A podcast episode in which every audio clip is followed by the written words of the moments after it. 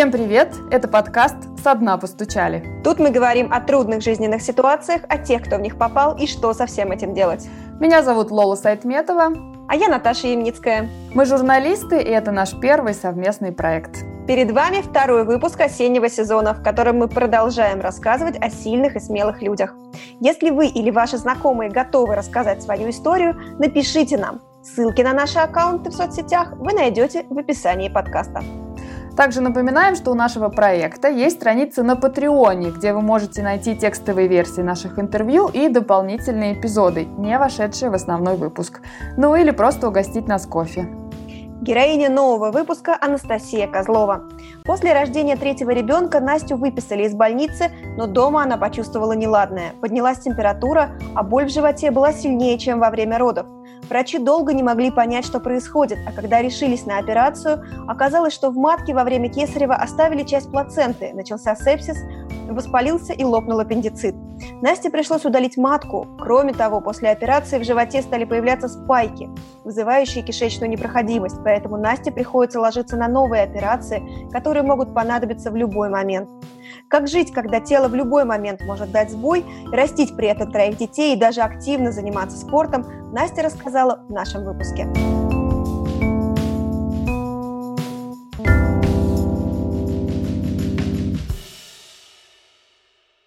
Расскажи, пожалуйста, когда были первые симптомы и о том моменте, когда вот стало понятно, что ситуация серьезная. Я вообще не верила до последнего, что со мной что-то серьезное происходит. Стало понятно лично для меня, когда я уже после операции очнулась.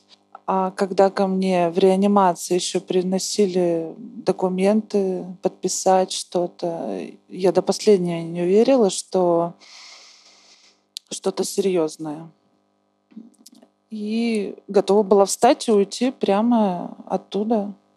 Но врачи при этом, да, когда поднимали меня в реанимацию, говорили, что все очень серьезно. И я услышала телефонный звонок, то есть я услышала звонок в реанимацию, и мне говорят, что звонила мама и очень переживала по этому поводу. И я слышала только одну фразу: «Все очень сложно, молитесь». Вот после этого я начала рыдать. Скажи, пожалуйста, а когда стало понятно, вот, что предстоит операция, то у тебя какая... ты стала плакать, а потом какая-то была еще реакция или сразу же после этого был наркоз? Нет, я ждала операции почти 5 часов, потому что не было моей крови. Я лежала в реанимации, лежала девочка рядом с таким же изначальным диагнозом, как у меня. Она уже после операции была, и у нее была стома, то есть там зонды, трубки, провода. И мне, глядя на нее, было очень страшно, потому что, я приехала сюда, и мне говорят, что вот такой же диагноз, вот смотри.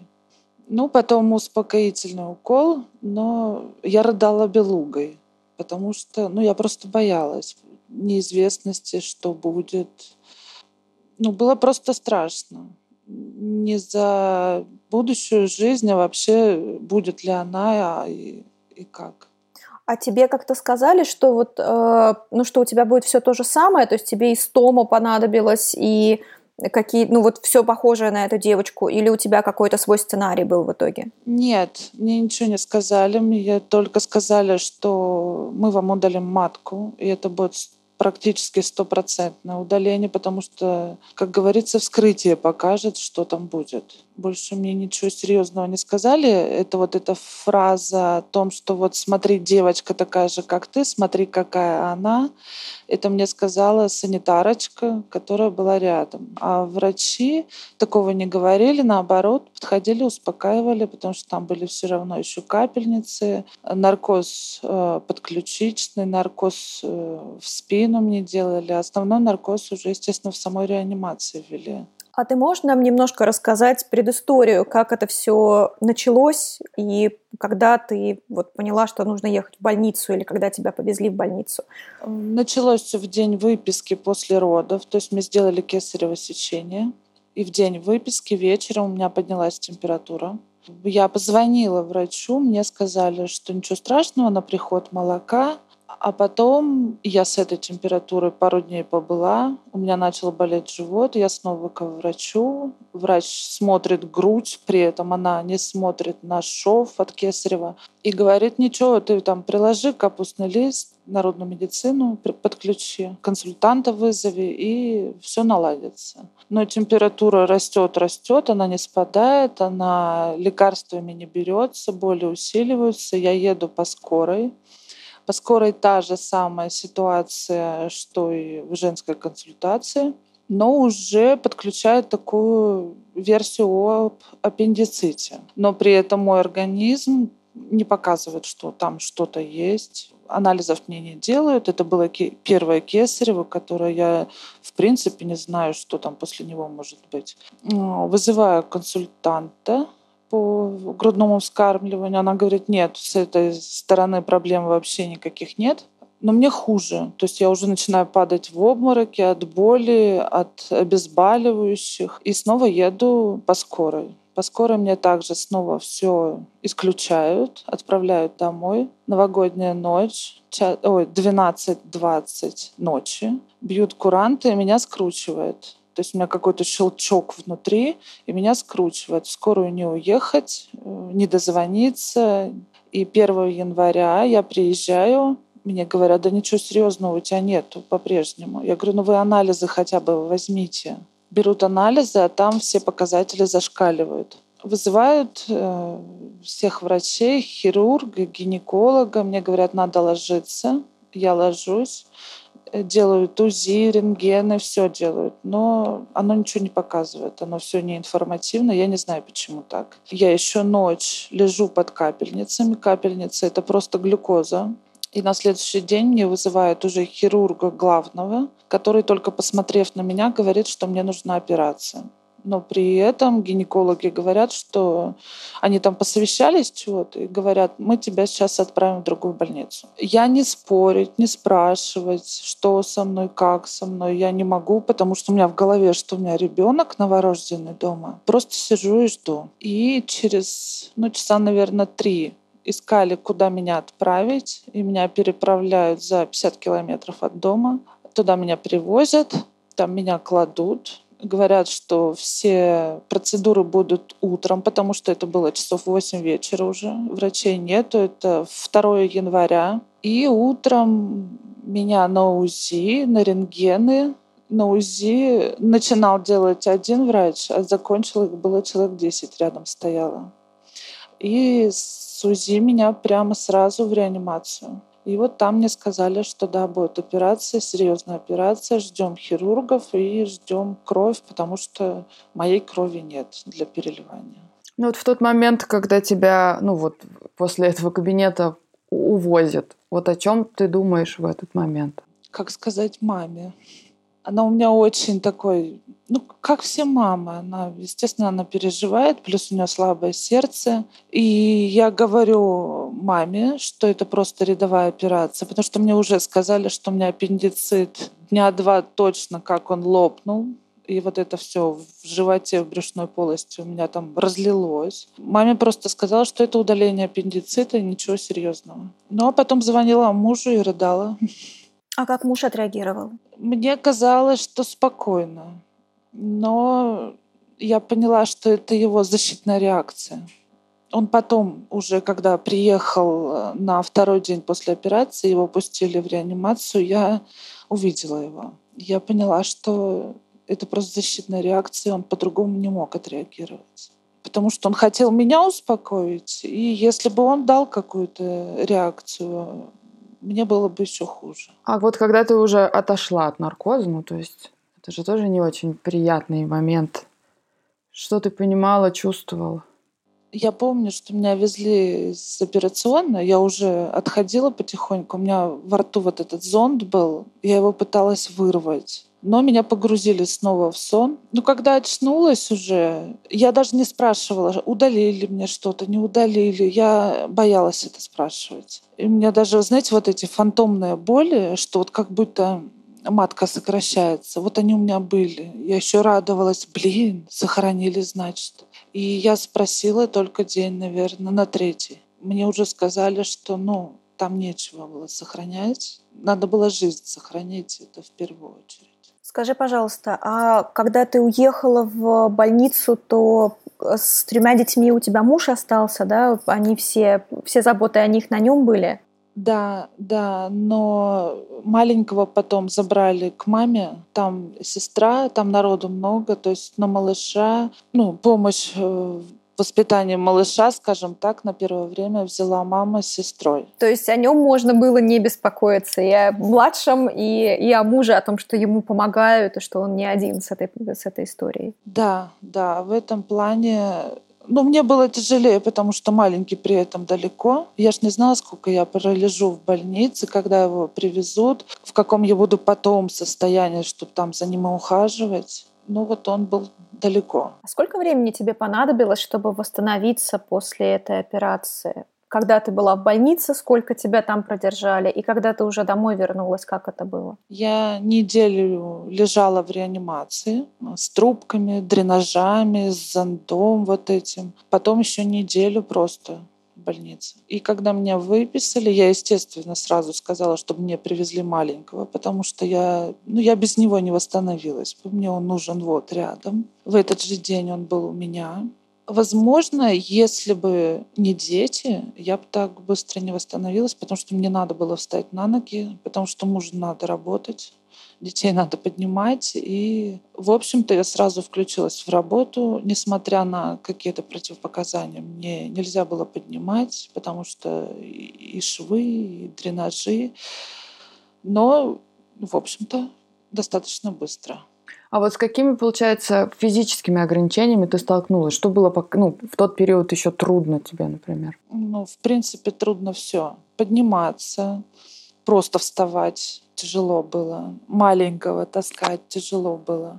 Старшие в школу, в садик, то есть их надо было как-то развозить. Это все делала я сама. Муж по максимуму, конечно, взял на себя утром какие-то заботы за детьми. По питанию были ограничения. Я покушать люблю, но мне было это сложно. В общем-то, справилась. Полностью, если физически, то я очухалась месяца через 1,5-2. Это если о физическом состоянии говорить. А если говорить о моральном, то как у тебя проходило осознавание того, что у тебя теперь немножко другая жизнь? Я и сейчас немножко иногда об этом думаю. Да я сейчас рассказываю, я зареветь готова. А так...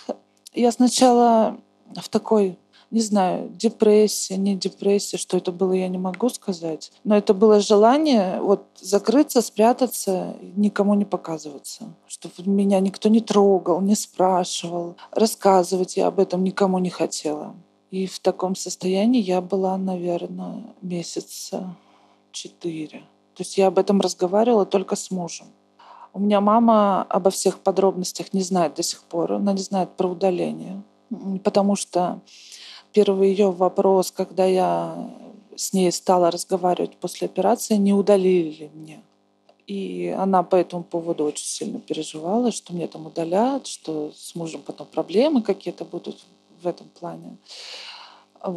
Собственно, он первый узнал обо всех подробностях, потому что скрывать от него я не могла.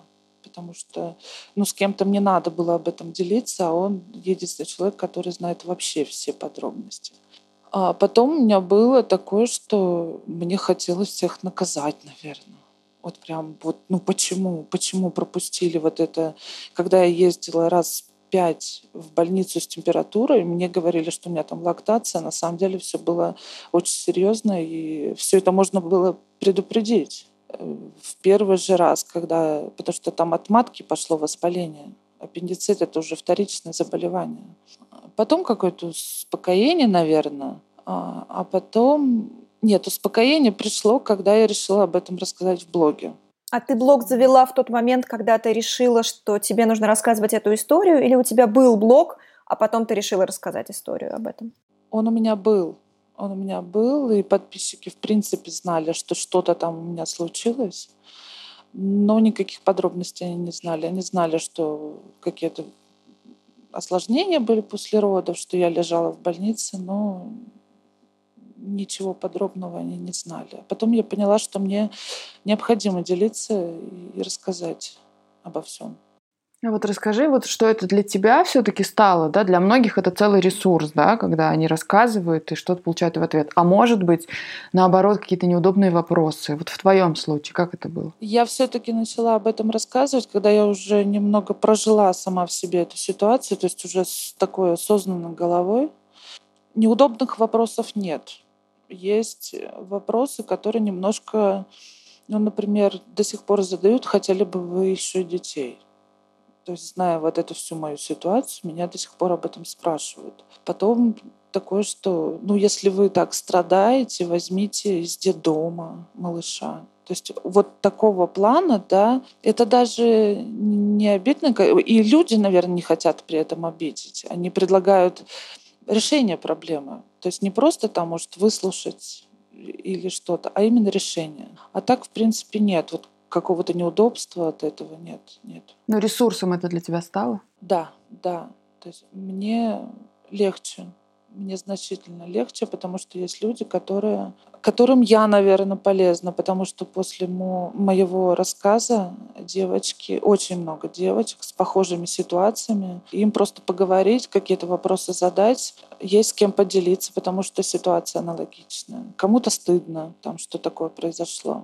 А стыдно в каком смысле? Стыдно, что они теперь как-то отличаются от других женщин или... Да, во-первых, есть девочки, у которых мужья об этом не знают, потому что они боятся, что мужья уйдут, потому что начитались форумов. Я скажу, что я тоже форум или уже в реанимации читала и не понимала, как так жить с мужем, и он не в курсе. А есть девочки, которые просто не хотят, потому что муж подумает, что вот я не такая, как так вот со мной близость иметь. И я лучше промолчу, пусть он лучше ничего не знает. А кому-то осуждение общества как-то не знаю, мне немножко этого не понять. То есть я девочек поддерживаю, конечно же, но в чем может быть здесь осуждение общества? Ну и потом это же случилось не по воле человека, вот.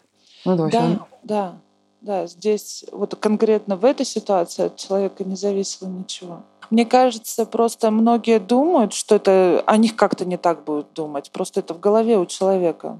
Я так не думала. Вот у тебя были разговоры с мужем на эту тему? То есть у него были какие-то страхи? Читал ли он форумы? Он читал форумы, потому что когда я начинаю с ним об этом разговор, он мне выдает информацию, что он все это знает. Я говорю, откуда? Он говорит, я читал, мне интересно, какие последствия, чего тебе в плане здоровья грозит. Что предупредить, что обследовать. Он мне напоминает, что мне уже пора сдать анализы, потому что подошло время. Так что в этом плане он, на моей стороне, скажем так. А что касается интимной жизни, как-то вы это обсуждали?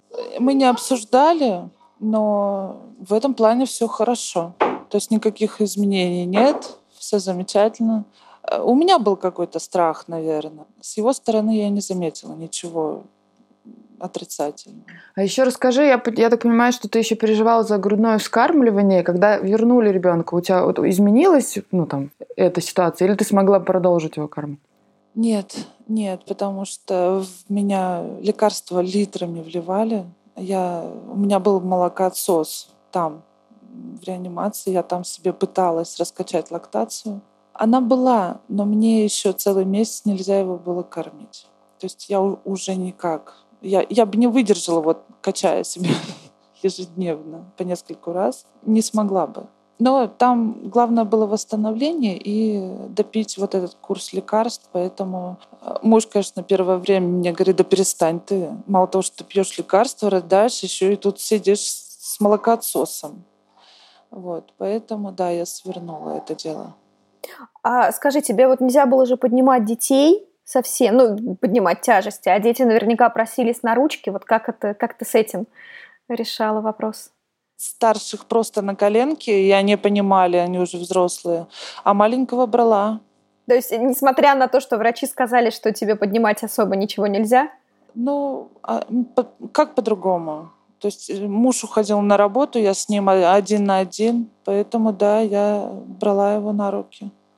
у тебя недавно была еще одна операция, и, если я не ошибаюсь, да, и тебе предстоит еще какая-то процедура, и все это вроде как последствия той масштабной операции по удалению матки и аппендицита. А как это случилось, можешь рассказать, с чем это, из-за чего случилось, с чем связано? Год назад у меня была непроходимость кишечника, которая была вызвана спайками на кишечнике. Это после того, как, я буду называть вещи своими именами, когда мне после аппендицита, этих всех сепсиса промывали кишечник. И, естественно, образовались спайки. И они срослись в одну, и пришлось удалять часть кишечника. Операция эта была экстренная, потому что, опять же, мой организм очень резко начал набирать обороты. Болезнь прям начала сразу. То есть мне вчера стало плохо, сегодня мне сделали операцию. Слава богу, что был хирург хороший, который и в тот раз сказал, что мне нужна операция, но ему меня не дали. Что предстоит? Предстоит у меня, опять же, после этого всего есть грыжи на кишечнике. То есть надо устанавливать будет сетку, брюшную полость, чтобы они не выперли, так скажем. То есть это уже достаточно легкая операция, ничего страшного в этом нет. Но непроходимость, как мне сказали, она будет со мной всегда по жизни. Не ожидание, но перспектива непроходимости кишечника, она будет всегда со мной по жизни. Потому что три недели назад я снова попала в больницу с непроходимостью, но ее купировали лекарствами, потому что просто вовремя. При каждой операции уменьшается кишечник, то есть там отрезают какую-то часть, которая срослась и не дает пройти. А чем это чревато? Я просто, простите, не очень понимаю. То есть что это накладывает на твою жизнь?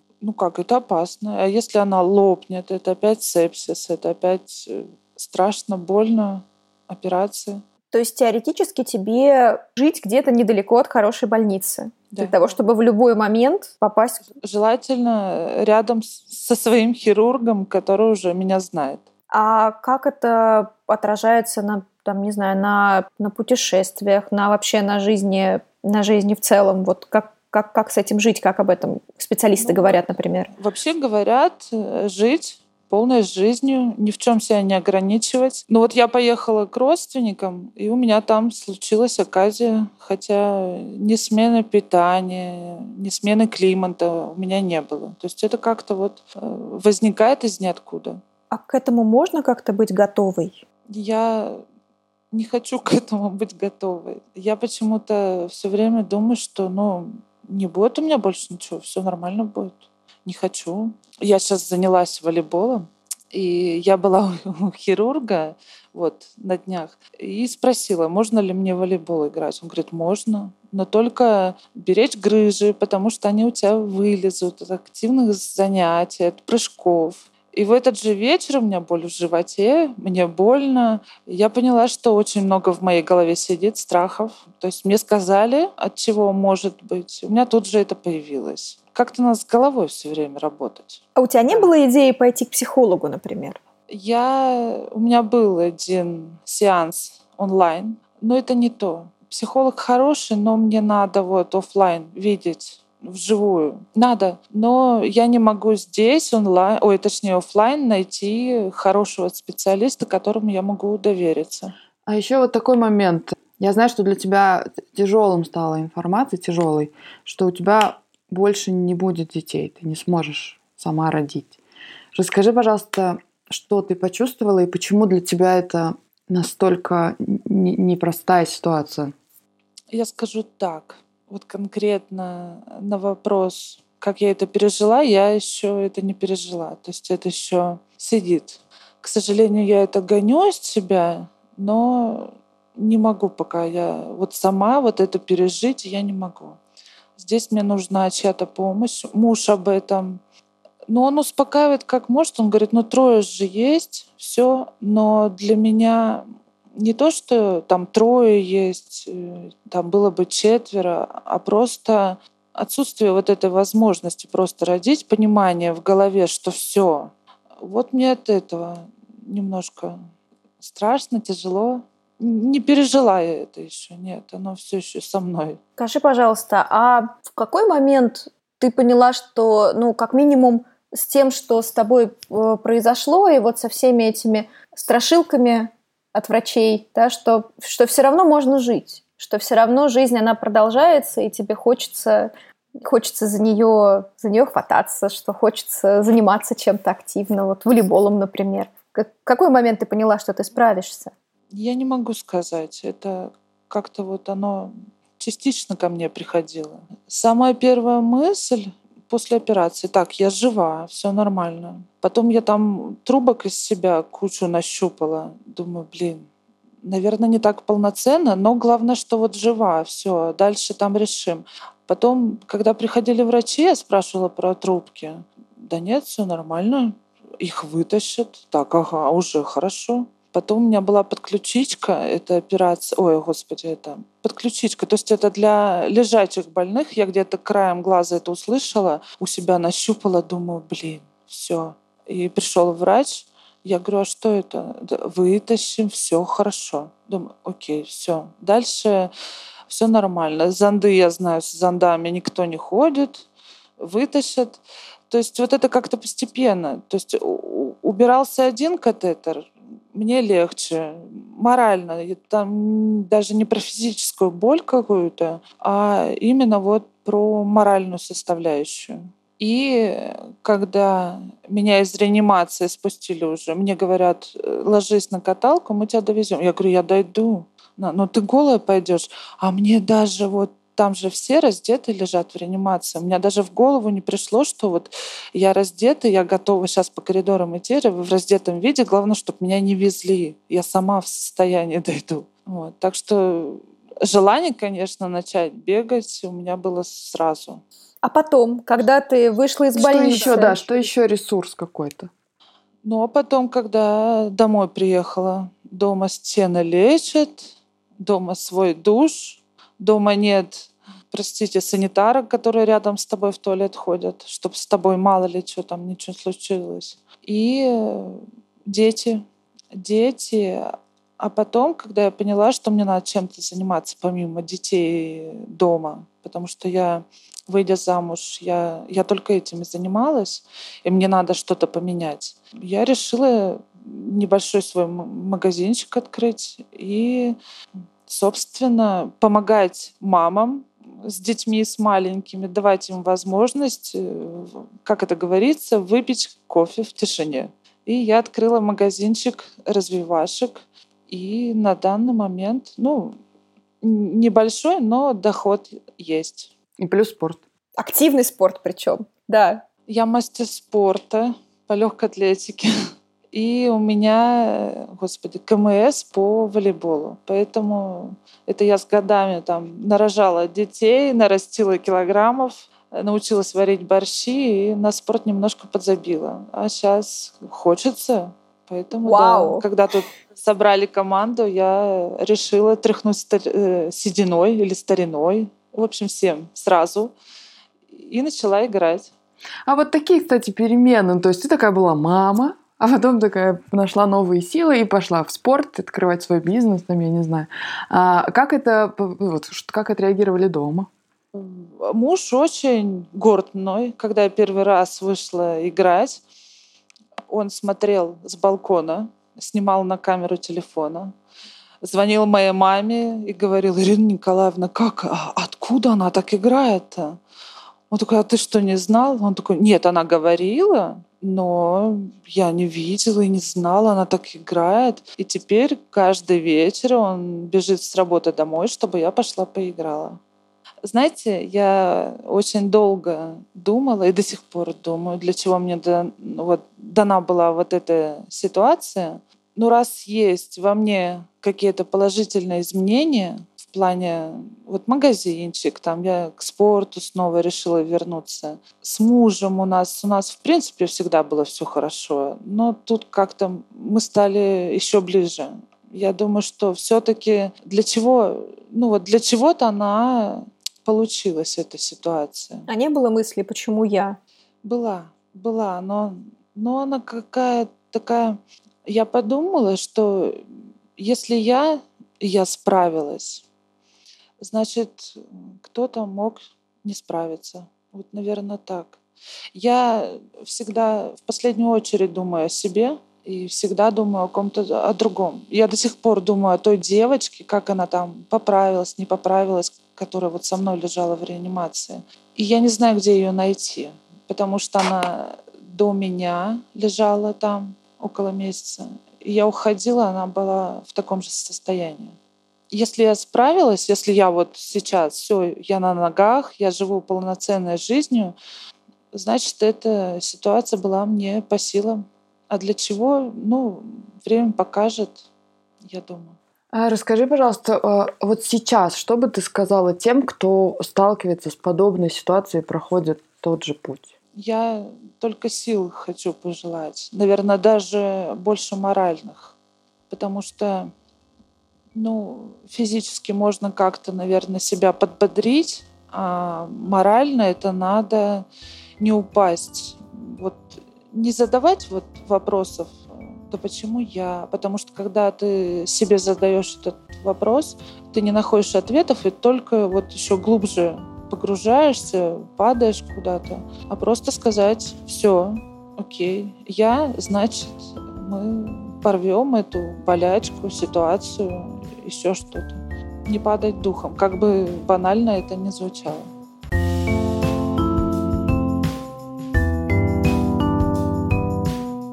Это был подкаст «Со дна постучали». Подкаст о том, как не отчаяться, оказавшись в трудной жизненной ситуации. С вами были Лола Сайтметова и Наташа Ямницкая. И мы благодарим за помощь студию «Подкастерская» и Льва Пикалева.